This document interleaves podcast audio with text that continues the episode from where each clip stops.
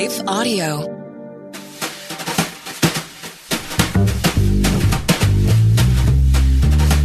Welcome to Truth Tribe with Doug Groothuis, where we seek the truth about the things that matter most through reason and evidence, and sometimes have some fun along the way. I am a professor of philosophy at Denver Seminary, where I've been since 1993, the author of 19 books, with several more on the way. Speaking of books, this program is going to be about 10 influential authors and some of their books. That is, influential on me as a Christian philosopher, apologist, moral philosopher, whatever else I am. So I made up this list a few years ago of how many here? 22 different authors who have had significant influence on my thinking and my writing, my teaching, my preaching, my witnessing, my life in general.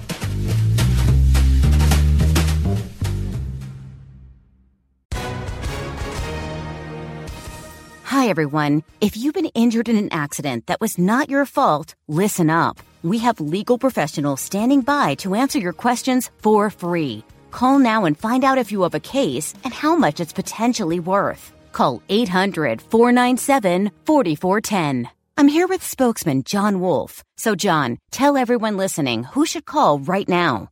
Well, Maria, first off, thank you for having me here. It's always nice to answer the listeners' questions. Now, as far as who should call in, anyone who's been injured in an accident and think you deserve compensation, give us a call right now. 800 497 4410. You'll find out if you have a case and how much it's potentially worth. Thanks, John. You heard it, folks. Take advantage of this opportunity and call now 800 497 4410.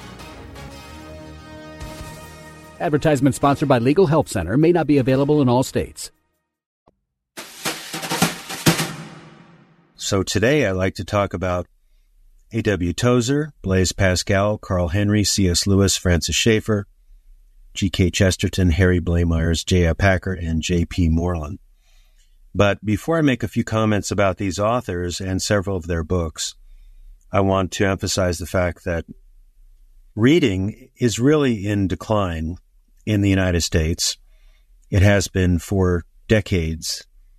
It's hard to even stomach keeping up with the reports on this. Uh, there are college graduates who do not read a book after they graduate. There are people who will tell you, I don't read without blushing or without offering any kind of excuse for that. In a previous broadcast, I talked about the strike of the Hollywood writers and actors, and I said this was something to celebrate for one reason. We can find more time to read. Now, I think I should do a whole broadcast on the importance of reading and knowing the Bible and how to engage the Bible. But since I went to college, 1975, I went to the University of Northern Colorado in Greeley, very unprepared for college life. I had a pretty low GPA in high school. I think it was 2.3, something like that. Uh, was not valedictorian, we'll put it that way. But when I went to college, I realized that if I was going to be serious about this, I needed to read. I needed to read my textbooks. And then I started to develop intellectual curiosity, which has never ceased. The better way to put it from a Christian viewpoint is that I became studious because curiosity is really one of the seven deadly sins. We don't simply want to be interested in various things. We want to pursue learning, knowledge about things that matter. And there are a whole lot of things we should know nothing about. So when I became studious, I began studying my textbooks more rigorously to do well in the examinations. And when I became a Christian in June of 1976, after a summer of kind of sputtering around intellectually, I began to see the significance of reading and studying as a Christian. That is, I needed to be intellectually serious and I needed to love God with my heart, soul, strength, and mind. And I developed great love of learning. which I have never lost. And also, throughout my years of education in various types of ministry as a campus minister, was a campus minister for 12 years before coming to Denver Seminary, and my ministry as a professor and speaker in various venues and preacher, I have been given by the Lord a lot of time to study and write. And I don't take this for granted because many people would like to read more, study more, be more learned, pursue intellectual goals, and they simply don't have the time because of their work, their family, and so on. Well, my work really has been over these many years the life of the mind. And in God's providence, I did not have any children. My first wife, Becky, and I did not have children. That was largely because of her ill health. And uh, she passed away five years ago. And uh, Kathleen and I are in our 60s, so we're not anticipating children. But the point is that God has given me a lot of opportunity to read and study. So I have purchased many thousands of books, read I don't know how many. If you saw my library, you might ask the forbidden question Have you read all these? And my answer would be I've read some of them twice. But when you really become a reader, an author, a teacher, you always have more books than you read because at some point your books become your library. And when they become your library, that's an entirely different category of being. It's not just my books that I store here or there, but it is my collection of knowledge that I have access to. So, I am a reader of many books, a writer so far of 19 books. Lord willing, another one will come out in 2024 called Beyond the Wager, The Christian Brilliance of Blaise Pascal. That is an update of my 2003 book on Pascal that was published by Wadsworth. The update, which has four new chapters, is by InterVarsity Press.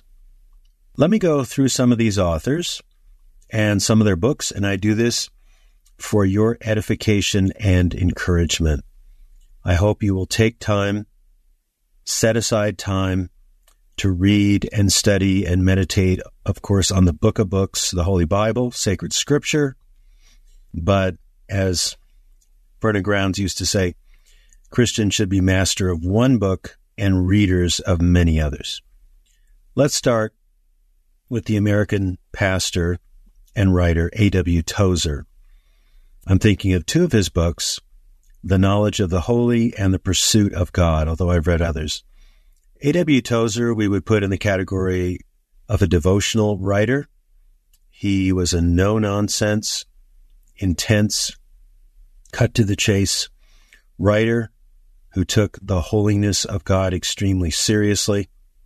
And the book, The Knowledge of the Holy, is about the attributes of God. It is not as deep, really, as another book I'll mention by J.I. Packer, Knowing God not quite as academic or theologically robust, but still a challenging and worthwhile book. The Pursuit of God is about serving God, loving God, giving God our all. Highly recommend that book. And really, Tozer's other books as well. Tozer was also a social critic in his day, and he said that he preached his way off of many platforms around the country when he would challenge the world, challenge the church rather for being worldly. And good for him. The second writer I want to mention is really my favorite philosopher, and that, of course, is Blaise Pascal. And I should do a whole program or several programs on Pascal since I wrote my doctoral dissertation on his work. And I published a book called On Pascal that I mentioned as being revised and coming out with another title. But the book I'm mentioning is called Pensées, that is French for thoughts. It is in many different editions.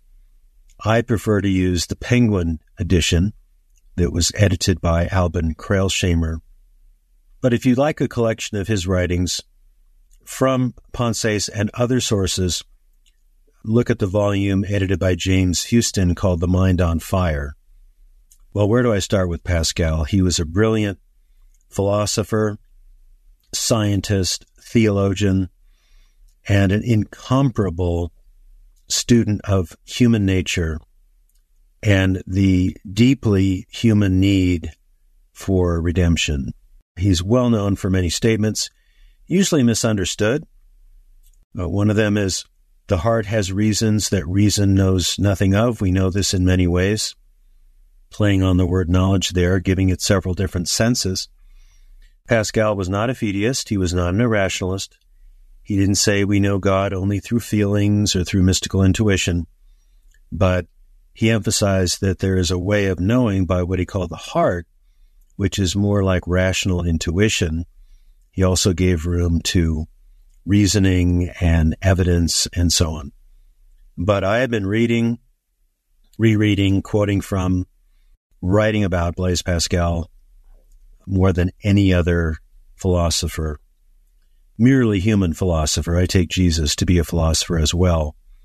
And I think I have probably written more about him and certainly cited his words more often.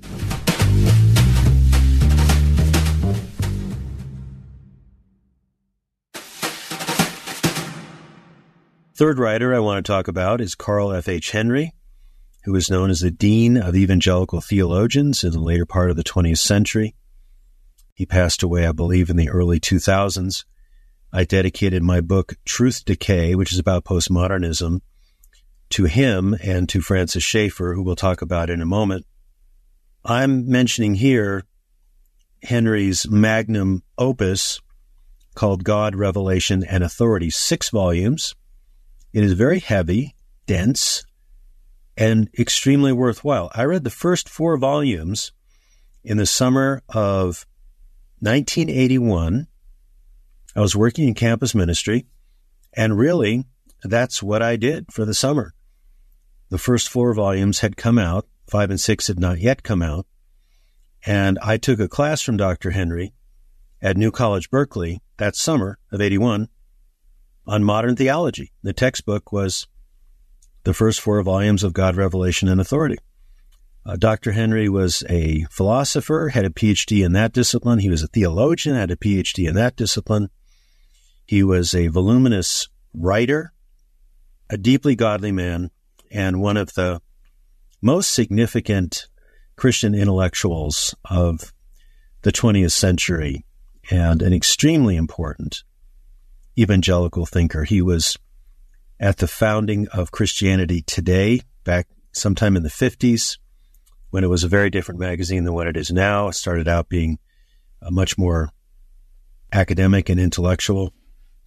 And Dr. Henry's work is just magisterial. I don't agree with him on everything. He was a presuppositionalist in apologetics, and I am a cumulative case advocate.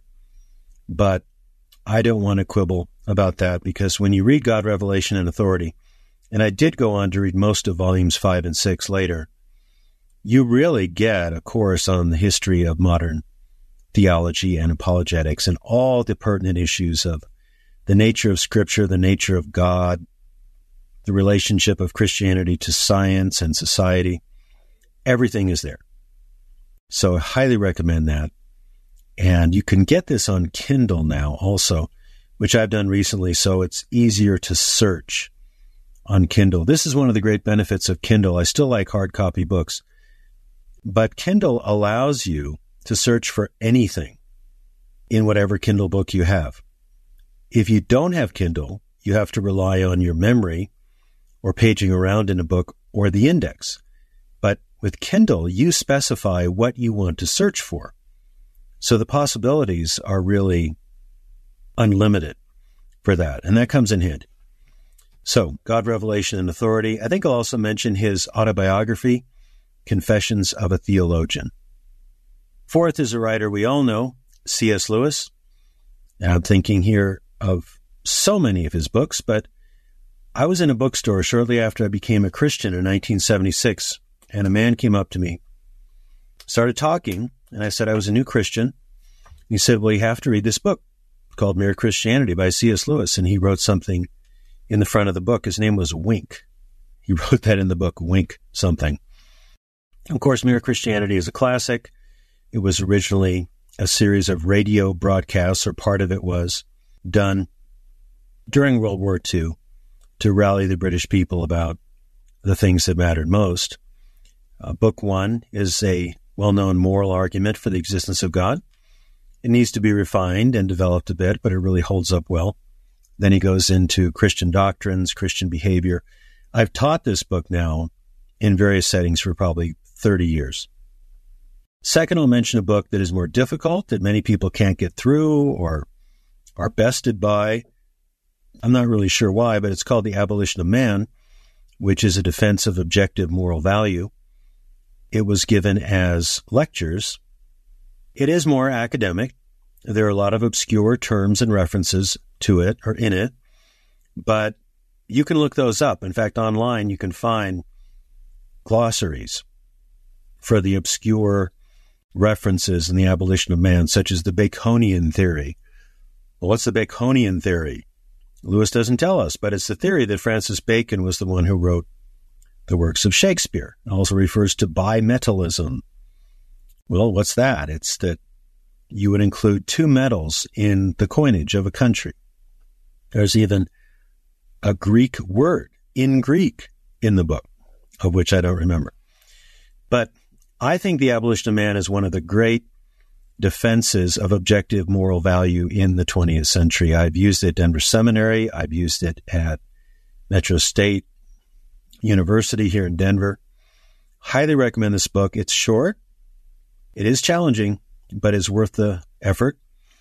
Another book by Lewis that I've taught from for many years is Miracles, where he defends the reality of the supernatural he also has a marvelous chapter against pantheism called Christianity and Religion.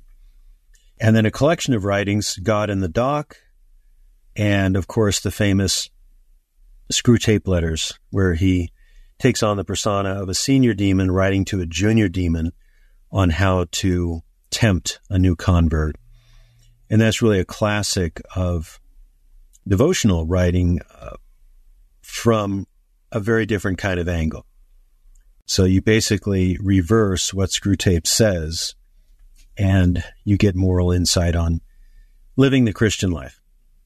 All right, we've done A.W. Tozer, Blaise Pascal, Carl Henry, C.S. Lewis. Francis Schaeffer has been a tremendous influence on me. I read The God Who Is There in the fall of 1976 as a new convert. I'd gone to Eugene, Oregon, spent my first year in college in Greeley, Colorado, and was starting my first year of school as a Christian. And as I said earlier, I sputtered around quite a bit as a young Christian, not knowing how to think or how to engage the life of the mind as a Christian. And I read The God Who Is There. And the book was really a, a revelation to me about the deep pertinence of the Christian worldview to all of life, to philosophy, history, art, everything. And that people without Christ, whether they're philosophers, artists, musicians, are really in a kind of despair because they do not understand the world or themselves aright.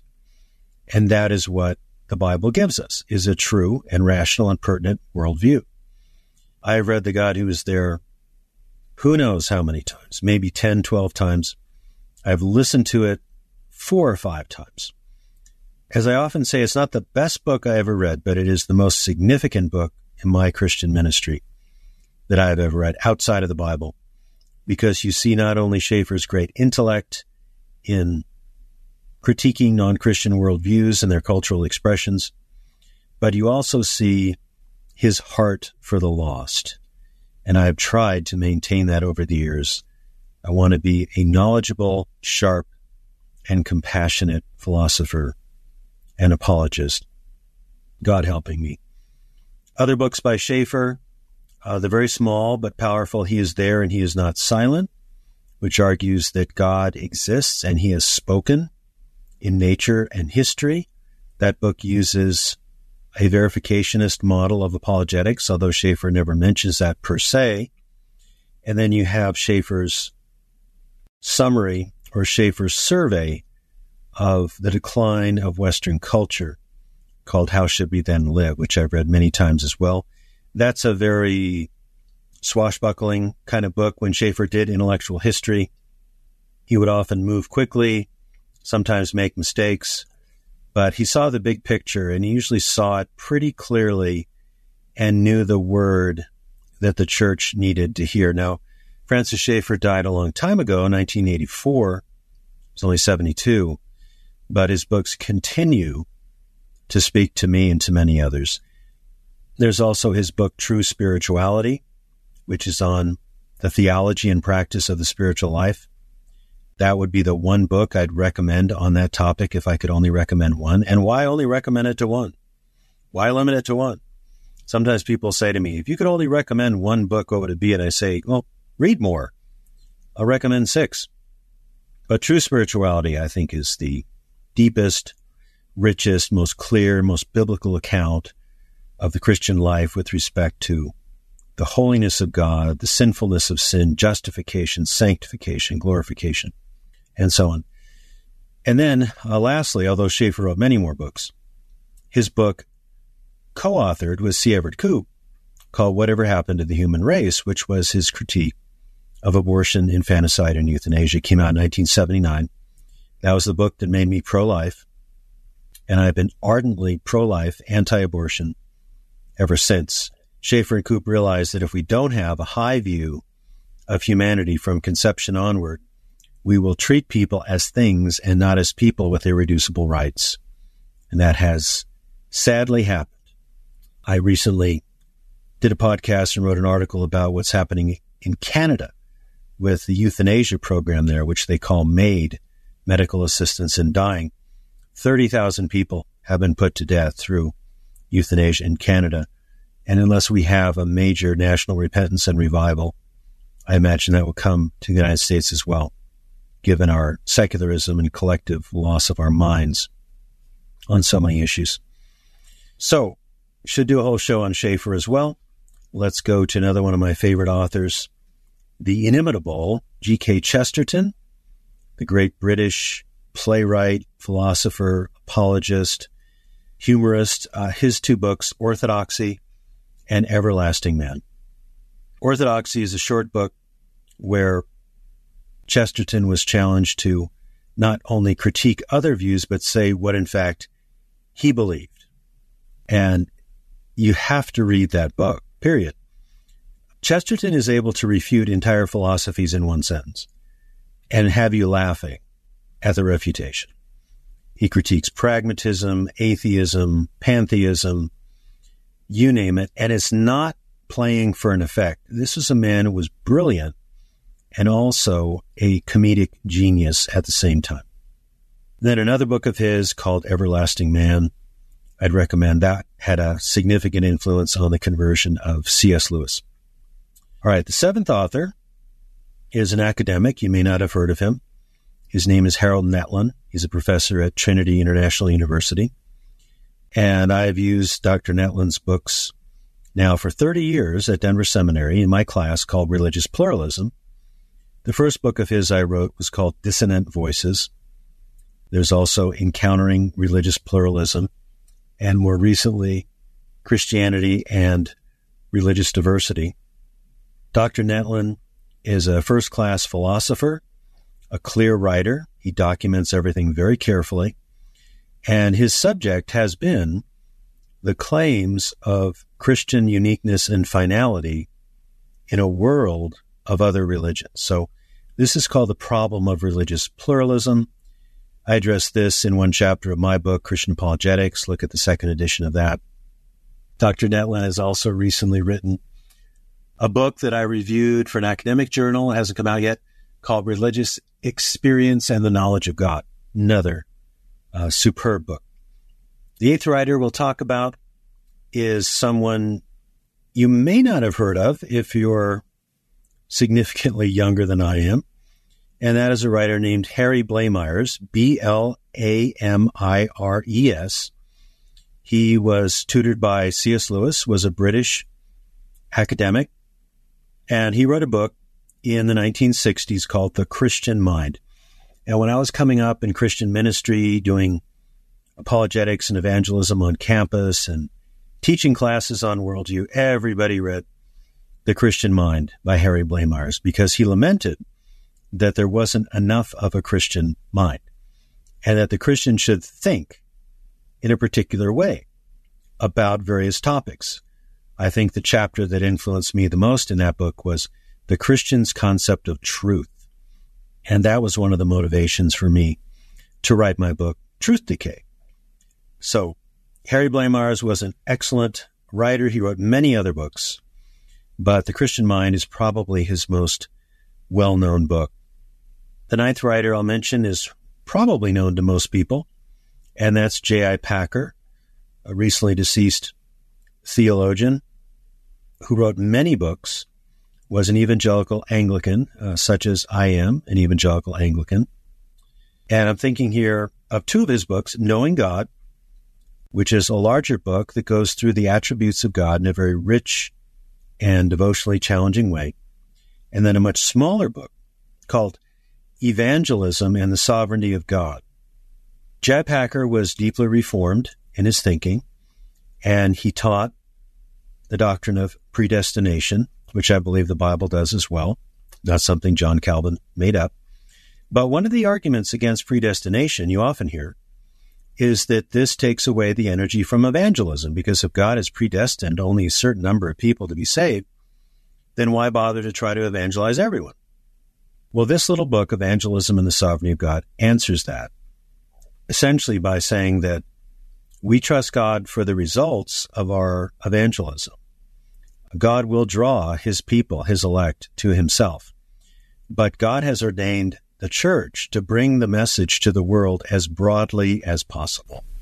So I know I'm not going to convince everyone out there to have a reformed view of salvation or soteriology. But if you'd like to consider that objection that I just mentioned, and if you really want to reflect on scripture deeply about evangelism and the character and sovereignty of God, I highly recommend that book, Evangelism and the Sovereignty of God, along with really a great modern classic called Knowing God. Uh. Packer and I have at least two things in common his favorite book in the Bible was Ecclesiastes, and he has a marvelous chapter on Ecclesiastes in knowing God. And uh, Dr. Packer was also a aficionado of jazz. So, and we're both evangelical Anglicans. I think that's probably where the comparison stopped. Now, by the way, uh, C.S. Lewis is known as a brilliant writer, as is G.K. Chesterton. J.I. Packer was a superb writer not only an excellent thinker, theologian, professor, but a very profound writer of English prose. For example, Francis Schaeffer, for all of his brilliance and prophetic insight and evangelistic zeal and success, was not the best writer. In fact, several of his books were taken from lectures and were reshaped into books. Nevertheless, I have learned so much from Francis Schaeffer, and he was an excellent teacher. He was not a bad writer. But when you're talking about C.S. Lewis, also Blaise Pascal, and J.I. Packer, they are superb writers. The last person I'll mention here today, we've got more to go for the next podcast, is my friend J.P. Moreland. Prolific author, philosopher, really one of our best living philosophers. I'll just mention two of his many books. The first is called Scaling the Secular City, which is a rigorous apologetics book, came out in 1987. JP is an analytic philosopher, which means he carefully defines his terms, he lays out his arguments, and he works at a high level of abstraction, but for the cause of defending and commending the Christian message. In fact, in that book, Scaling the Secular City, his chapter on Christianity and the philosophy of science was really uh, groundbreaking in a lot of ways, and I think influenced the intelligent design movement. Certainly influenced me. But he also gives uh, the design argument for God's existence, the cosmological argument. He defends the reliability of the New Testament. The book is not a complete apologetic. There are areas that he does not speak to very much, like the problem of evil. But for what's there, it is a tremendously good book. I used it for many years at Denver Seminary. The other book I'll mention by JP is Love Your God with All Your Mind. And this book develops a Christian theology of the mind and how to apply it to social and philosophical matters. Now, I mentioned earlier Harry Blamires' book, The Christian Mind. That's really a classic. But uh, JP's book, Love Your God with All Your Mind, is much more philosophically rigorous, pays more attention to apologetics, and it has a very strong mission focus as well. I could talk so much more about all these authors and all these books, but we're right about at the half hour mark. So, in the next podcast, the next Truth Tribe, we'll talk about James Sire, John Calvin, John Stott, Ken Myers, Neil Postman, Os Guinness, R.J. Rushdoony, my late wife Rebecca Merrill Groothuis, Richard John Neuhaus, St. Augustine, Thomas Sowell, and Walter Martin. So that program may take seven hours. We'll see how it happens. So thank you for listening to Truth Tribe. This is Doug Groothuis. If you'd like to know uh, more about my ministry, how I might serve you, please go to douglasgroothuis.com. And please tell your friends about this podcast if you enjoy it. Thank you. Truth Tribe is a production of Life Audio and Salem Media. If you liked what you heard today, please take a second to rate and review this podcast in your favorite podcast app so that more listeners like you can find the show. For more faith filled, inspirational podcasts, visit us at lifeaudio.com. Hi, I'm Rebecca Scott. As a servant of God, wife, and mother of four, I understand the juggle of multiple roles and stages. That's why I created the Encourager podcast to help guide us through the messy middle stage of life. Join me on the Encourager as we challenge the chaos and embrace harmony. Together, we'll create practical systems to balance your roles and fulfill priorities. And we will do it while having joy and energy for both home and work life. Tune in for inspiring stories and interviews, actionable tips, and methods to do both home and work life. Because here, we believe you can do all things, just not all at once.